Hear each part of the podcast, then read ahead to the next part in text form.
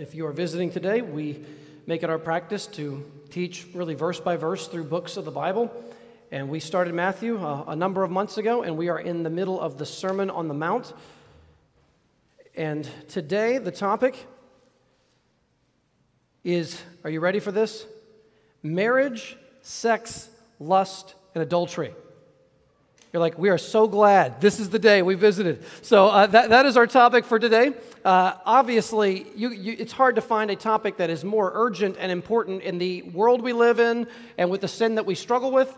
And so Jesus has very helpful, clear, and direct words for us on this uh, extremely important subject.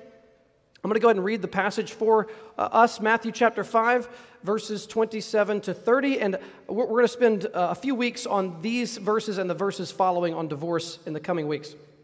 Matthew 5, verse 27. This is the word of the Lord. You have heard that it was said, You shall not commit adultery. But I say to you that everyone who looks at a woman with lustful intent has already committed adultery with her in his heart. If your right eye causes you to sin, tear it out and throw it away. For it is better that you lose one of your members than that your whole body be thrown into hell.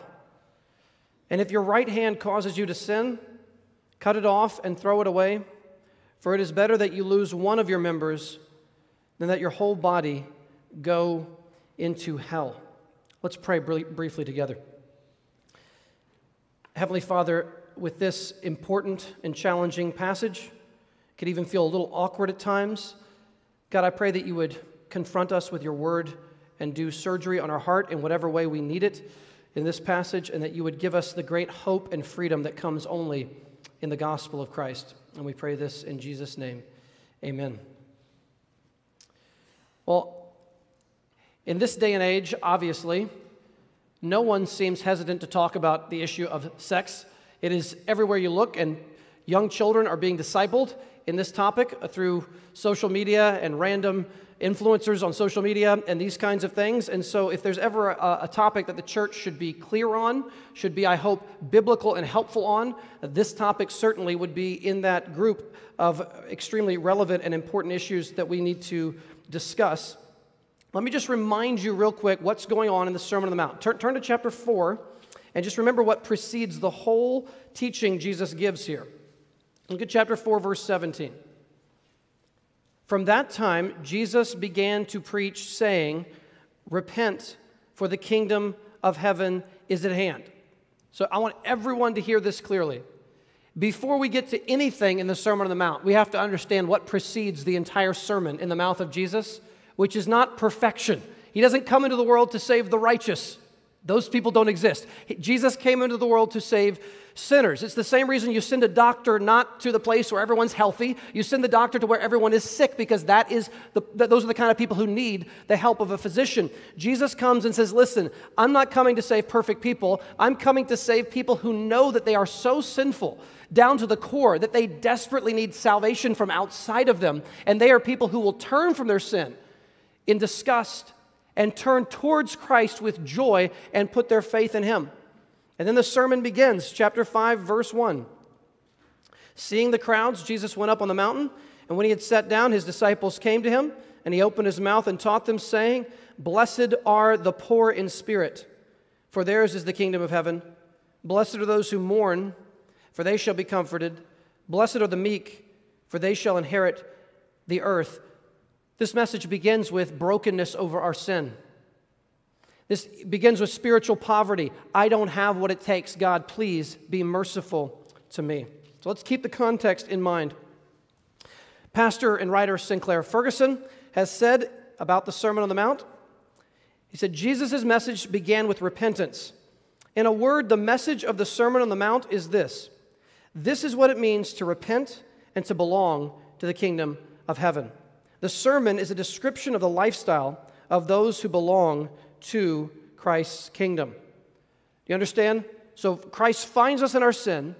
We repent of our sin and trust in Christ and His work for us, His salvation, His forgiveness, and then His Spirit moves into our life. And the Holy Spirit is the omnipotent Spirit of God. And when God moves into your life, by God's glorious grace, things begin to change. things begin to be rearranged. Our loves begin to be reoriented to what they are supposed to be. We stop loving the things of this world as much as we once did, and we begin to love the things of God more than we ever dreamed possible. And piece by piece, from glory to glory, as we are transformed, we become a little more like Christ day in and day out. And this sermon shows us what the character of a genuine believer looks like. Hold your spot and turn to the right to Luke chapter 18. Luke chapter 18.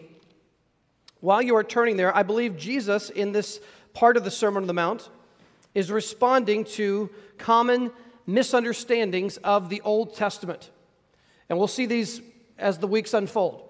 But do you know what religious, and I, mean religious in the negative sense, do you know what religious people tend to do with the Bible?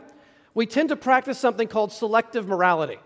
What this means is we edit, tweak, and massage the words of Scripture so that they, we take the sharp edges off of what God is saying, and we make the Bible actually something that we can almost obey in our own strength and power because we're really religious and we can pat ourselves on the back and we're good Pharisees and we can, we can get this done. And Jesus' goal in this part of the Sermon on the Mount is to take the commands of God and say, if you think that you've perfectly kept the command not to commit adultery your whole life, you've misunderstood the command. This command should devastate you, and then you, there should be a transformation that follows. Just to give a couple quick samples, I won't read all of these texts. Chapter 18, verse 9. Jesus also, this is Luke 18, verse 9. Jesus also told this parable to some who trusted in themselves that they were righteous and treated others with contempt. Now, the Pharisee stands, look at the middle of verse 11, and he prays like this God, I thank you that I'm not like other men, extortioners unjust, what's next? Adulterers, or even like this tax collector. I fast twice a week, I give tithes of all that I get. But the tax collector, standing far off, would not even lift up his eyes to heaven, but beat his breast, saying, God, be merciful to me, a sinner. I tell you, this man went down to his house justified rather than the other. For everyone who exalts himself will be humbled, but the one who humbles himself will be exalted. Do you understand what the Pharisee in this parable is doing? He looks at the command, the seventh commandment of the ten. He looks at number seven don't commit adultery. He says, kept it. Check. Never, I've never slept with another woman. I've been faithful to my wife. Never have I violated this command. And Jesus says, This guy is so full of himself, he's not even right with God. He goes home not justified, not in right relationship with God. The other man who's made his life exploiting people, lying and stealing their money. That's what the Jewish tax collectors in this time period were regularly doing, like a Zacchaeus. They exploited people, lied, took money. He's lived his whole life worshiping money, exploiting his fellow Jews. He comes into the temple broken over his sin. He doesn't feel worthy to lift up his eyes to heaven. What does he say? God, I've got nothing to give you but my sin. Can you please be merciful to me?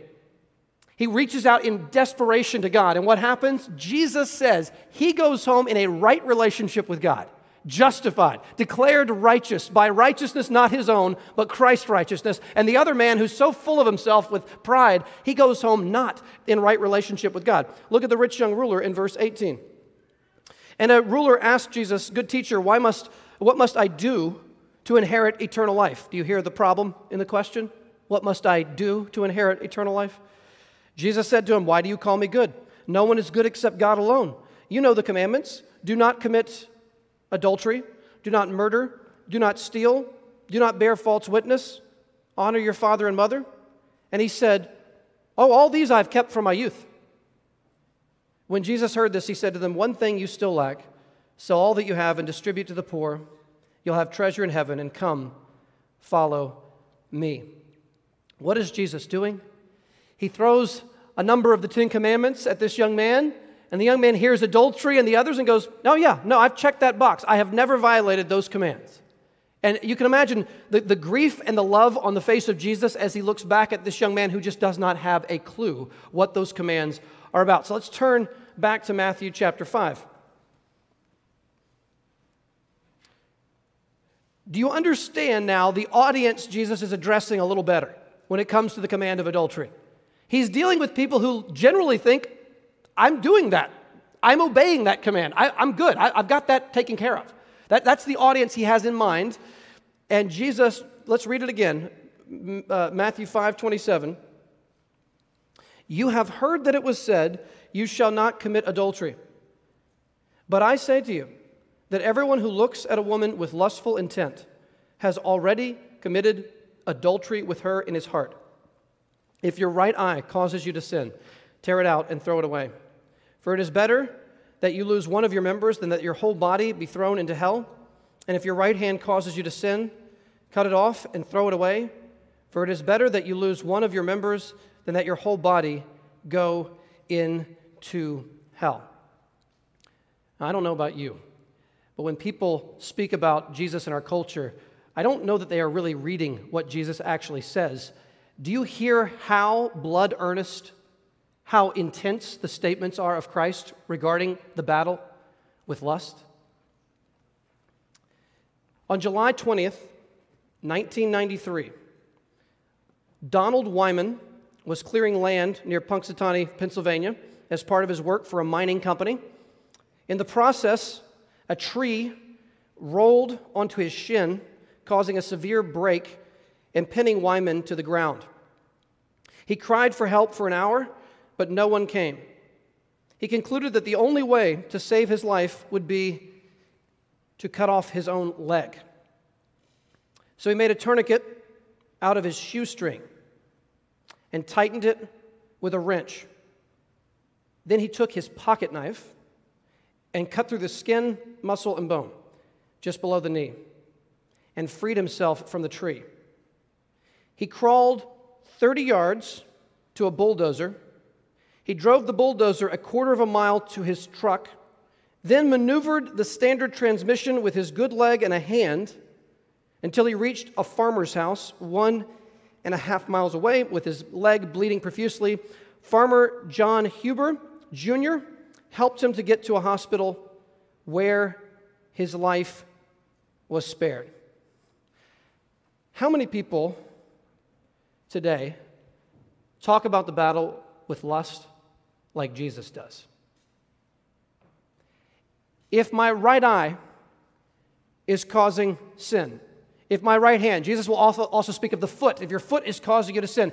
He speaks in hyperbolic language. Of course, Jesus does not mean self harm, self mutilation, or anything like that. There have been people who've tried to take these words literally in church history. That's not what Jesus is saying. As I've heard it said, if, if you're looking with lust with your right eye and you gouge it out, you can still look with your left, okay? He's, this is not literalism here. He's not speaking that way. What Jesus is saying is this dealing with sexual sin is a matter of eternal life and eternal death.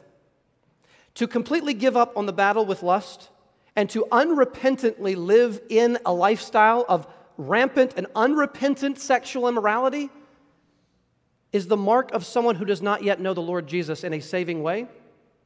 It is the mark of an unbeliever, and it ultimately leads to the lake of fire. The battle with lust is a matter of eternal life and eternal death. And Jesus says, even good things in your life that are a cause of struggle and sin in this area are not worth keeping if it's going to cost you your life. When this man was pinned to the tree, I'm sure he valued his leg as much as you and I do. Didn't want to give that up very easily, but he knew at this moment he could keep his leg and lose his life, or what? He could lose his leg and keep his life. And we need to be thinking as we walk through this message what are things in our lives, whether they be neutral or even good things, that we need to deal with drastically in order to win this battle with lust and with sexual immorality. Now, I'm going to back up now to a big picture, and I've got more than one week to talk about this, so there's just a lot to cover. Uh, let, me, let me go big picture for the first few uh, moments here, and I've got three points to the message. Number one, what is the purpose of marriage? And this will be very succinct, uh, relatively short. What is the purpose of marriage? Number two, what is the purpose of sex within marriage? And number three, how should we respond? So, number one, what is the purpose of marriage? You say, well, this text isn't really about marriage per se. Well, it is because we as Christians have to be the people who cannot talk about sex without talking about marriage. We cannot understand what sex is for without understanding the good gift of marriage and sexuality and how they go together. Let me just mention three things, and there's more to say, and there's nuances to this, and there's, whole, there's hours worth of things you could say. I'm going to go very quickly with these three points about marriage. Number one, marriage, uh, its purpose is given for companionship. You see this in Genesis 2. The Lord looked at Adam and said, Poor guy, he's by himself, he's never going to make it. It's not good that the man should be alone. I will make him a helper, fit for him, corresponding to him, the complement of him. Later in Genesis 2, therefore a man shall leave his father and his mother and hold fast to his wife, and they shall become one flesh. And the man and his wife were both naked and were not ashamed. So God has made the, the relationship of marriage for deep friendship and deep companionship. Now, listen, let me just say, I always need to say this when I talk about marriage in this setting. In 1 Corinthians 7, Paul is crystal clear that there is a valid and legitimate gift in Christianity called the gift of singleness or the gift of celibacy. Paul himself had that gift. The guy who tells us about as much about marriage as anybody in the Bible was a single man. Okay, the Apostle Paul. Okay, Ephesians 5 was written by a single man. He had the gift of celibacy, which is a contented singleness. He was able to, to navigate that, and that is a gift from God, and it is not something to ever belittle. It is a minority of Christians who have that gift, but it is a real gift. Paul says, however, if you struggle with sexual temptation and sexual morality, you don't have the gift of singleness. You need to pursue marriage when, when that is going to be possible. But companionship is a legitimate and major part of the purpose of marriage. Number two, procreation. Genesis chapter 1, verse 28. And God blessed them, and God said to them, Be fruitful and multiply and fill the earth and subdue it. Now, I, I, I need to give caveats here again. Obviously, there are some who are unable to have children. This is in no way belittling those couples who go through the struggle of infertility. That's not what this text is saying. But the normal and natural consequence of marriage is being fruitful and multiplying. And that is God's normal intent for marriage in this world. Point number three purpose of marriage is illustration. So we have. Um, you may recognize some wording here from Voddie Baucham. I've borrowed a little bit here. But companionship, procreation, and illustration. Now, if this is really familiar to you, just listen like you haven't heard this in a long time. Okay, just let this be fresh in your ears from Ephesians 5. Wives, submit to your own husbands as to the Lord. For the husband is the head of the wife, even as Christ is the head of the church, his body, and is himself its Savior. Husbands, love your wives as Christ loved the church and gave himself up for her that he might sanctify her. The world does not have this ultimate purpose for marriage and it is glorious and it is good. The ultimate purpose of marriage, and I want to be careful here, is not about staying in love. I hope you stay in love if you're married, okay? You're like, does he say, what? no, no, I, all for staying in love. That's great. If you have warm feelings for your spouse, I hope that those increase and those, I hope you work to increase those affections for your spouse. But listen to me staying married is not about staying happy, it's not about staying in love. It's not about, oh, I felt one way one year, but I don't feel that way this year. That has nothing whatever to do with why people are called to remain in a marriage. The, the reason we are married is to illustrate to the watching world the unimaginable love of God for us in Christ. And now listen here. When the Bible says things about God through analogies, like I'm the good shepherd, it says something about us, sometimes not very complimentary about us.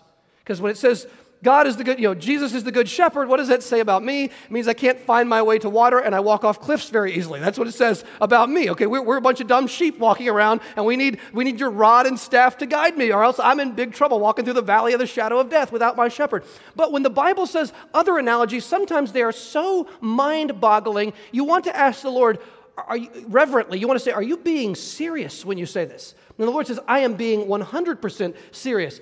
The Bible says that Christ is the groom. Do you know what that says about his people?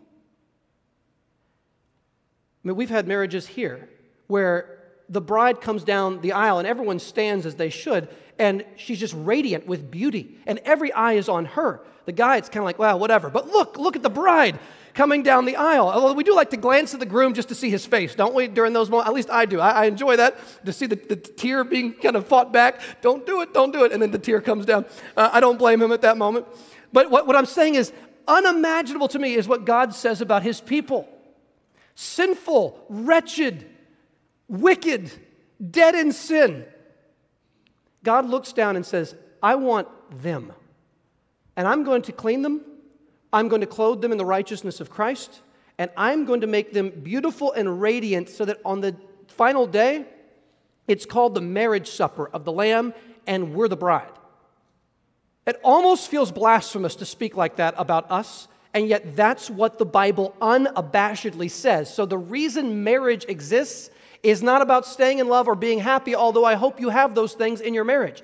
But the purpose of, of marriage is showing the world the covenant keeping faithfulness of our covenant keeping God. You know, is Jesus going to walk out on us because we're not so lovely today?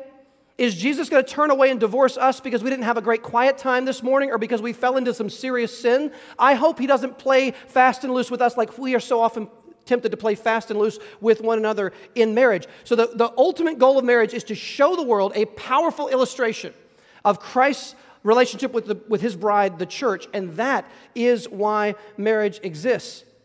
Point number two of the sermon what is the purpose of sex within marriage? Why did God create sexual intimacy in the first place. He could have allowed human beings to have children in some other way. Okay, it, this was God's idea. He is the designer of this.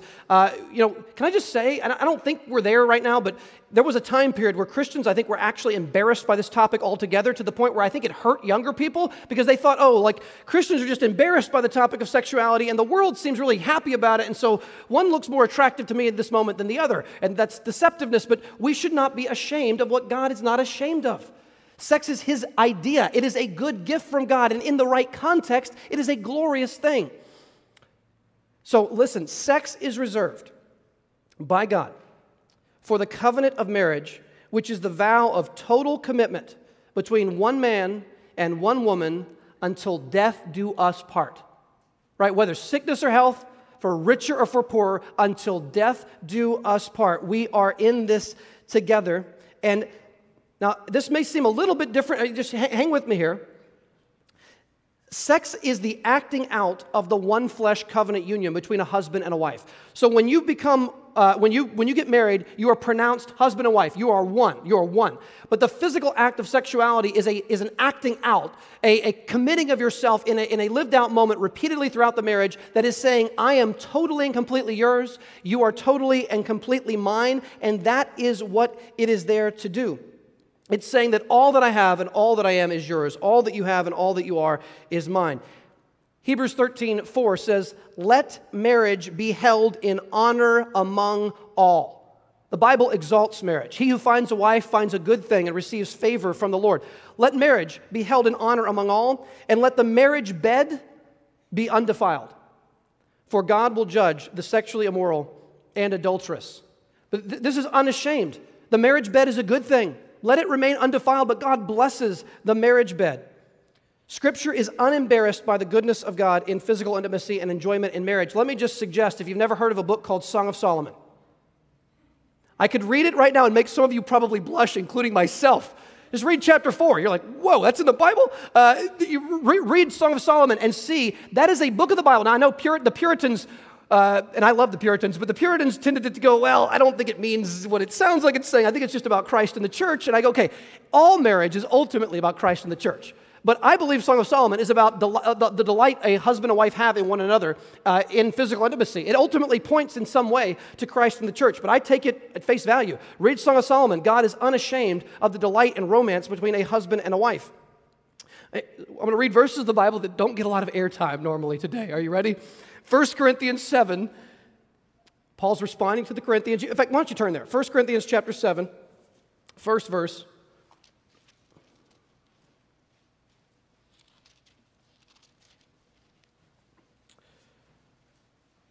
First Corinthians 7, verse 1, he's responding to something that some of them wrote. Now, concerning the matters about which you wrote, and they, they had written to Paul apparently this statement it is good for a man not to have sexual relations with a woman. So there were some people in the Corinthian church who were very promiscuous. Others in the church were actually saying marriage and sex is altogether bad. Don't, no one should ever get married. And Paul says, well, not exactly. Verse 2. But because of temptation to sexual immorality, each man should have his own wife, and each woman her own husband. Verse 3 The husband should give to his wife her conjugal rights, and likewise the wife to her husband. For the wife does not have authority over her own body, but the husband does.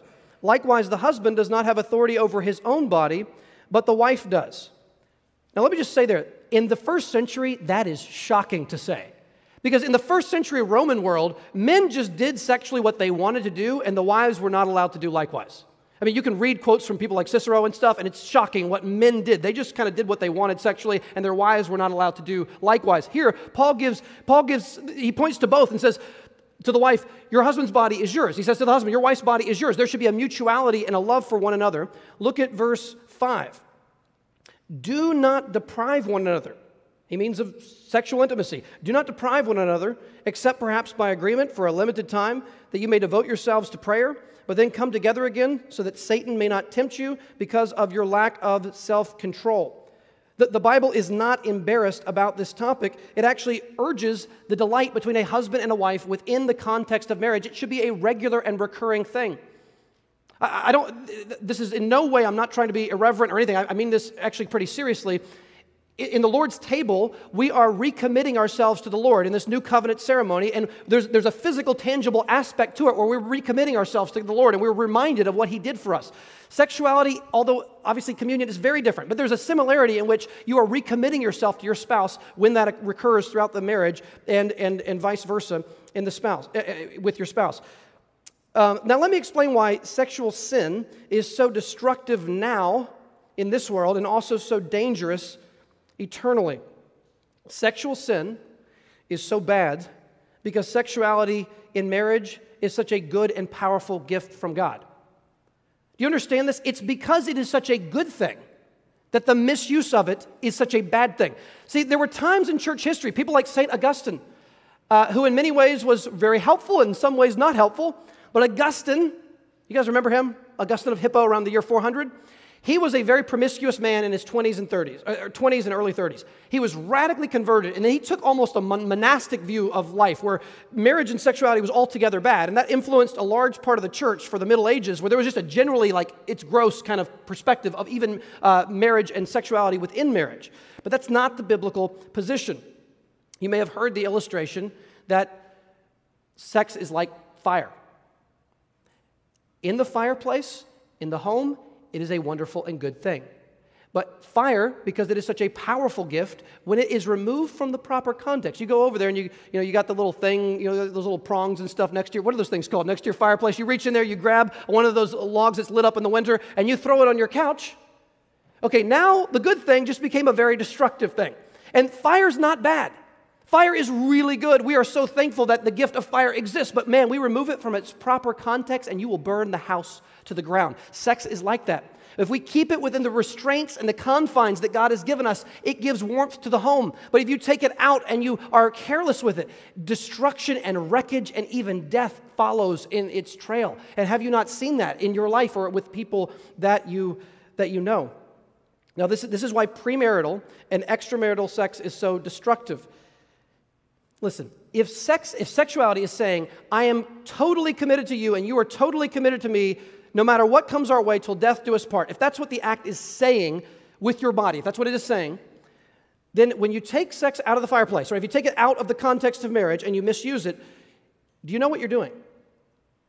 Now, let me say, there's going to be gospel hope in a moment, but right now it's going to come down pretty strong, okay? What I'm about to say.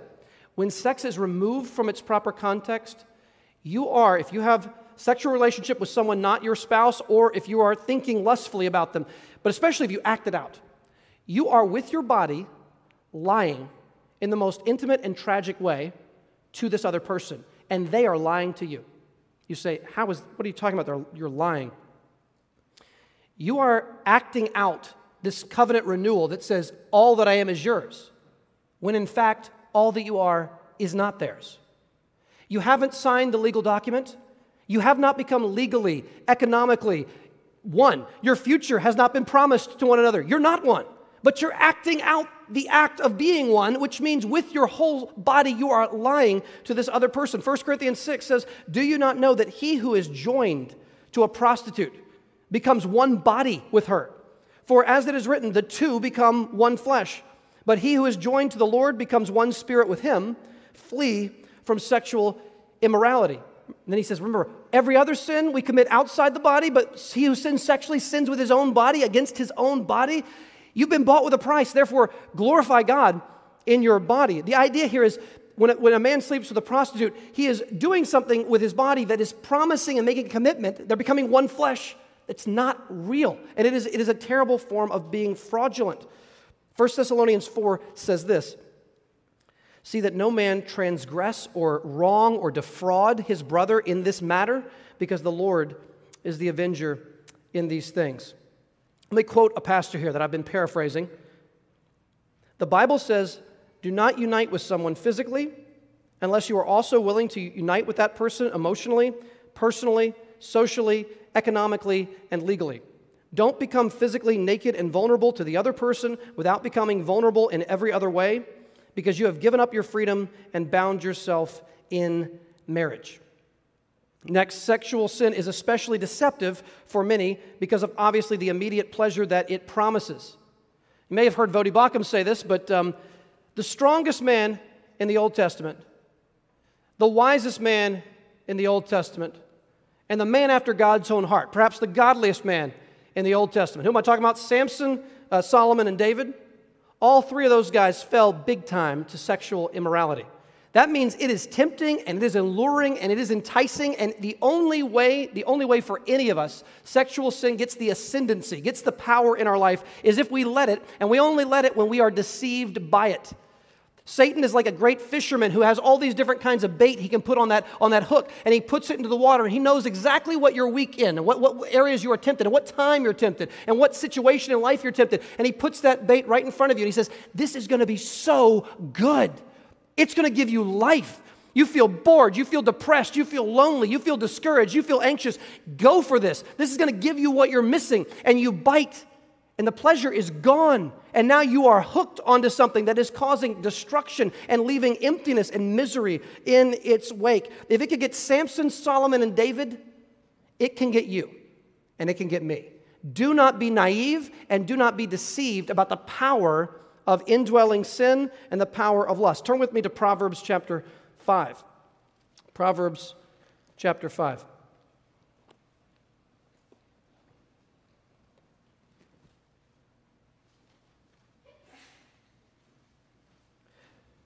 I, the sermon's going to go a little long today. You're like, we're not surprised. Okay, I, I know, hang on. Well, the sermon's going to go a little long today, but I'm going to read the whole chapter. That's part of the reason. I, I want to read this whole chapter at Proverbs 5 because it is so relevant to this issue and it's hard to beat. So let me just read, uh, you, can, you can follow along. Proverbs chapter 5, verse 1. It's a father writing to a son here. My son, be attentive to my wisdom, incline your ear to my understanding, that you may keep discretion and your lips may guard knowledge. For the lips of a forbidden woman drip honey, and her speech is smoother than oil. This is the bait.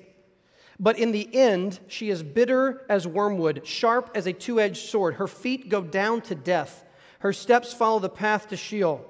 She does not ponder the path of life. Her ways wander, and she does not know it.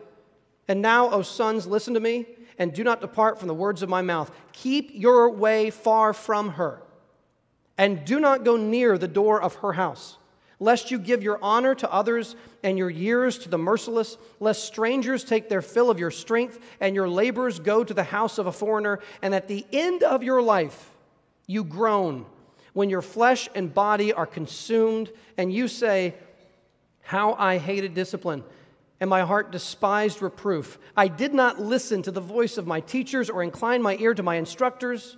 I am at the brink of utter ruin and in the, in the assembled congregation. Now he commands the opposite. Instead, delight in your spouse. Verse 15 Drink water from your own cistern, flowing water from your own well. Should your springs be scattered abroad, streams of water in the streets?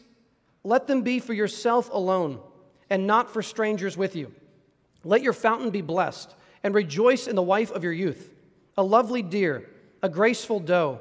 Let her breasts fill you at all times with delight. Be intoxicated always in her love. Why should you be intoxicated, my son, with a forbidden woman, and embrace the bosom of an adulteress? For a man's ways are before the eyes of the Lord, and he ponders all his paths.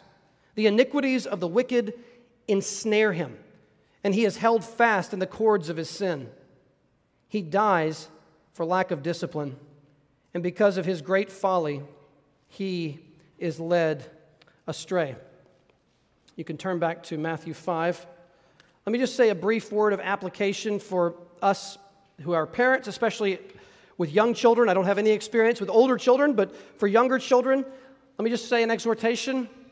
Not, not coming from me. I don't have the expertise on this. I don't have the experience. I'm just referring to scripture here. It is, listen to me, studying the doctrine of total depravity and original sin is vital for good parenting.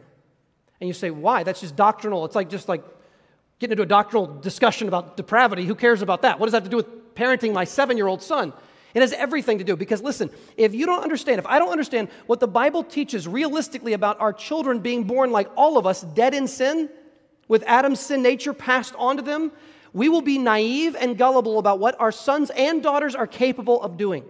I could tell you stories of fathers coming into, their, coming into the room with their son with an iPad and what was happening. I, have got all kinds of stories of, of, horror stories of what has happened with an eight year old son, right? With, with a 10 year old son. I, I could tell you about those in detail.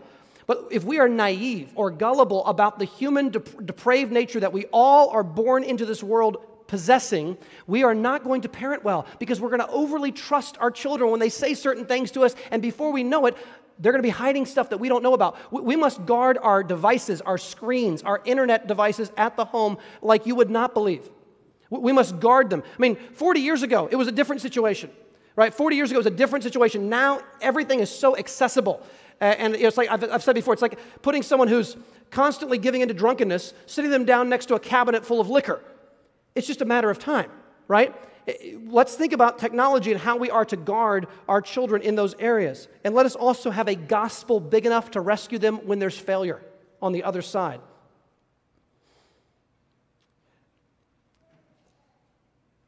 Okay, another heavy section here, and I, am not going to sugarcoat this because it would not be loving to do so uncontrolled, unrepentant, habitual, nonstop, I'm not giving this up sexual immorality, whether it's by yourself or with another person. That is a sign that a person does not know Jesus. And let me give you scripture. You won't have to turn there, but Galatians 5:19. The works of the flesh are evident. Sexual immorality, impurity, sensuality, orgies, and things like these. Paul says, now listen, this is in Galatians the gospel letter about freedom in Christ. So, what I'm saying does not contradict the gospel of Galatians. It's in Galatians that Paul says this. Here's what Paul says Those who give themselves to sexual morality, I warn you, as I warned you before, that those who do such things will not inherit the kingdom of God. That's why Jesus says if you don't get serious in the fight, you may end up with two hands and two eyes cast into hell. 1 Corinthians 6 do you not know that the unrighteous will not inherit the kingdom of God? Who, who, who are those people? Don't be deceived. It's going to be so easy to be deceived on this. Neither the sexually immoral, nor idolaters, nor adulterers, nor men who practice homosexuality. Does that cover pretty much all of it right there? Premarital sex, extramarital sex, and homosexual sex, all that. People who give themselves to that without repentance, he says here, they will not inherit the kingdom of God. But then there's a word of hope. You got to hear the word of hope. Verse 11, and such were some of you, Corinthians, such were some of you. But you were washed, you were sanctified, you were justified in the name of the Lord Jesus Christ and by the Spirit of our God. So, how, point number three to the sermon how should we respond? How should we respond? Turn with me to Romans chapter 13.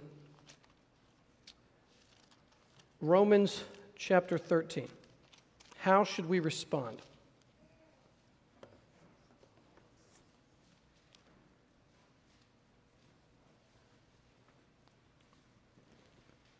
You know how in football or whatever, we have like 15 angles of slow motion replay? And something that happens in about one fourth of one second, when you slow it down, you realize how athletic someone actually is. You're like, how did they get the, what did they just do? And you, you didn't see it the first time, but when you go back and slow it down, you can see the athleticism and the skill that was involved uh, in something like that. Well, Sinclair Ferguson says, think back to when you have failed in this issue, say with lust or sexual sin. Think back when you failed. And slow motion replay what happened in your heart. Where did lies come in? What, did you de- what were you deceived about? How did it happen for you? So you can slow motion replay it and figure out where you are weak and how you are particularly tempted and try to prevent that from happening in the future. Look at Romans 13, uh, starting here in verse 12. The night is far gone, the day is at hand. So then, let us cast off the works of darkness and put on the armor of light. Let us walk properly as in the daytime, not in orgies and drunkenness, not in sexual immorality and sensuality, not in quarreling and jealousy, but put on the Lord Jesus Christ and make no provision for the flesh to gratify its desires. Do you know your triggers for temptation? When are you most weak? Are there patterns to how you've been tempted in the past? Do you see recurring patterns throughout your life? Look at the patterns, slow motion replay, dissect them, figure out what was going on, and then do what you can to not make provision for the flesh in the future. You know what it's like to make provision, right? You, you, you, have, you make it more possible. Not necessarily you do the thing, you make it easier to do, right? You, you, you take down some guardrails, you get rid of a little bit of accountability, you sort of massage things in your life in such a way that you're more susceptible. You wouldn't say you're doing anything, but you're making provision for the flesh to fulfill its desires, its, its lusts. What are those things for you, and how can you not make provision for the flesh? You know the, the Joseph story with Potiphar's wife? Listen to this Genesis 39, verse 10. Remember, she keeps saying, Lie with me, Potiphar's wife? Joseph, it says here, and she spoke to Joseph day after day. Just think about that. Temptation every day, day after day. He would not listen to her, to lie beside her, or to even be with her. It, was he obeying the command not to make provision for the flesh? He was putting up guardrails. It's not a sin to be in the same room as this lady, but because the temptation is there, he knows the limits. And he says, I'm not even going to be around you. And the one time he's around her alone, she grabs onto the cloak, as you remember from the story. Guard your eyes. This is obvious. When Eve saw the fruit, she delighted in it with her eyes. She was deceived. Do not love the world or the things in the world. What does John say? If anyone loves the world, the love of the Father is not in him. For all that is in the world, the desires of the flesh and the desires of the eyes and the pride of life is not from the Father, but is from the world, and the world is passing away along with its desires. We must be careful with our eyes. This is obvious. We, we need accountability in our life. And, and for, for many of you, this is probably something you're like, yeah, I, I understand. But let me speak to maybe a minority of people. I don't know who you are in the room. But my guess is, in a room with this many people, there is secret sexual sin going on that no one else in your life is remotely aware of. And you've gotten away with it for months and maybe years. No one knows. You've never been caught. You've been able to hide it very well. And up to this point, things seem to be kind of floating along. I want to tell you, first of all, you are in serious danger. And number two, you've got to tell a trusted Christian friend your struggle. Someone has to know. And that person needs to be someone who loves you, hates sin, and loves the gospel. That they've got to love you, hate sin, and they've got to understand the hope and the transforming power and the forgiveness of the gospel. And if you don't have anyone in your life who knows about your struggle, you are in serious danger, mortal danger. You must have accountability. James says, Confess your sins to one another and pray for one another that you may be healed, for the prayer of a righteous person has great power as it is working. Now, I'm coming to a conclusion here. Guardrails, accountability, these things are of tremendous importance. But let me tell you something if that's all you have, you're in, you're in serious trouble. Paul doesn't just say, don't make a provision for the flesh. He says, put on the Lord Jesus Christ and make no provision for the flesh. So remember, we say this all the time. You can go back and listen to the Romans Sunday schools over the last few weeks in Romans 7 and 8 if you want to hear more on this in detail. Your sin nature and my sin nature has never taken a day off. Your flesh wants to gain the throne in your heart every single day. Your flesh is always working to take control every day. Even if you don't perceive it, it is at work. That's what your body of death does. Romans 7. Wretched man that I am, who will save me from this body of death? And Paul knows every time I want to do what's right, evil is right there at hand. It's always wanting to take over. If you think that the sin still dwelling in you as a believer is not that big and not that strong, you are set up for failure. Paul says, Careful when you stand firm, take heed lest you fall. So we must be aware of this. But let's, let's get to the really positive aspect. The only way to win the battle of this kind of pleasure battle is to fight pleasure with pleasure, to have superior satisfaction in Jesus. Blessed are the pure in heart, for they shall see God. This is the bedrock where the battle takes place. Accountability, yes. Guardrails, yes. All that is great. But without this, everything else is going to be pointless. At bedrock, is there a real fight, the fight of faith, that you are undergoing day in, day out to see Jesus as preferable to all these wicked and tempting things of the world. Not just he's better on a questionnaire sheet. Anybody could do that. Satan knows Jesus is better on a questionnaire, but he doesn't prefer Jesus. Do you prefer Jesus to the things of this world? It could be money in all kinds of sins, but right now, sexual morality, do we prefer, do we have greater joy in seeing God and being pure in heart than having a smudged and, and, and covered view of God and an impure heart? Because seeing God is infinitely better, infinitely more glorious than anything that Satan can, can bait a hook with. Thomas Chalmers, an old pastor, says, The heart of man is so constituted, it's so put together that the only way to dispossess it of an old affection is with the expulsive power of a new and better affection. The only way, it's not just by trying. If you think the, the way you battle lust is just by trying, you're going down. It's not going to work. The way you battle lust is the expulsive power of a better and superior satisfaction. When you find greater joy and delight in Jesus than in whatever you're tempted by, that is how you break the back of that temptation. And that fire has to be, uh, has to be refueled day in and day out. Let me, uh, let me wrap up with a, with a quote from Micah. Turn with, me, so, uh, turn with me to Micah in your Old Testament, the minor prophets. Uh, Micah chapter, it comes right for Jonah, I believe. Micah chapter 7.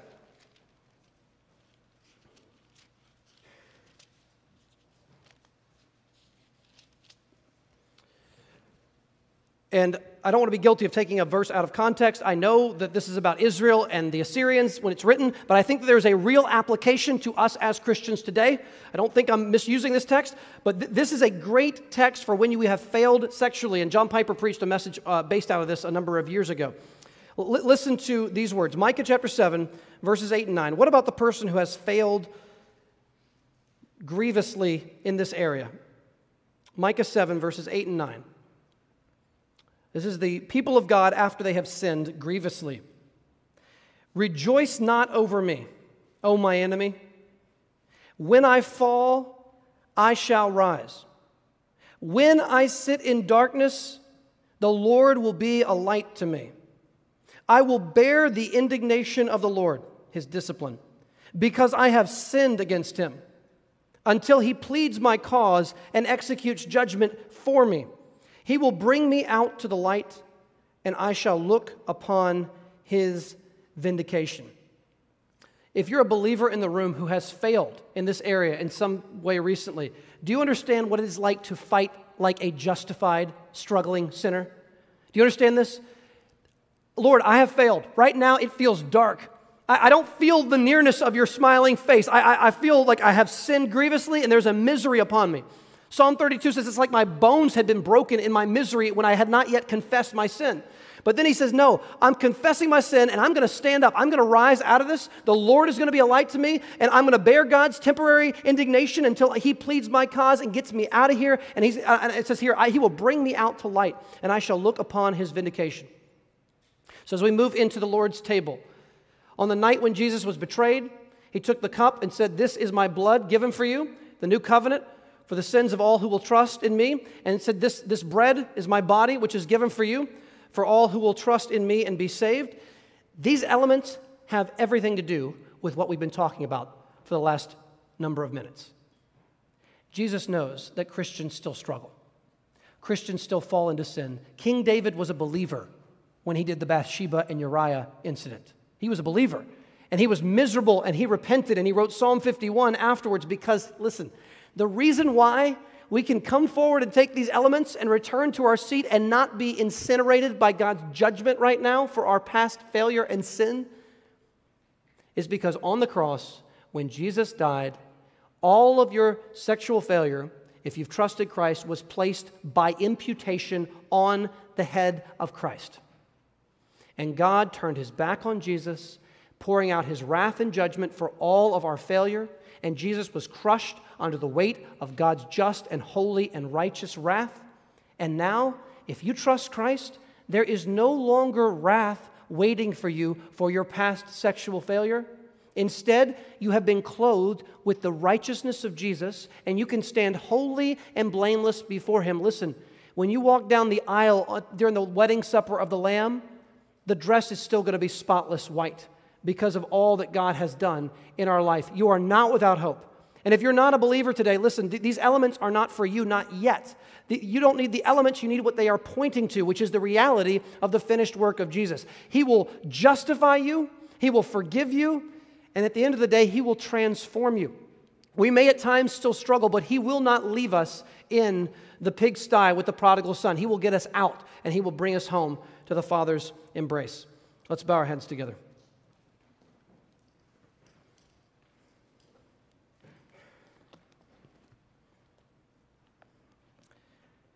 Heavenly Father, I know that everybody in this room essentially has real sexual sin in their past. There is not one of us who can be like the rich young ruler and claim and, and be right to say, I've never violated this command. Or like the Pharisee in the temple saying, I've never committed adultery like these other people. If any of us is being honest, God, these verses are crushing to us. If you judged us by our failure, we would all be cast into the lake of fire. Who would escape? And God, that's what makes us so thankful for the gospel. The gospel is truth that you have raised us from spiritual death, that you have given us an eternal inheritance in Christ, and you have blotted out our sins like a cloud, like a thick and dark cloud. You have taken away our sins, and there is nothing left for us to pay. We can simply rejoice in the finished work of Jesus. And God, I pray if anyone in this room has even been contemplating some sin in this area, even as they've been sitting here today, or even as they got up this morning, if it was in their heart or mind, God, I pray that they would fling it away, repent, and that they would run into your arms of forgiveness and love and restoration. I pray this in Jesus' name. Amen.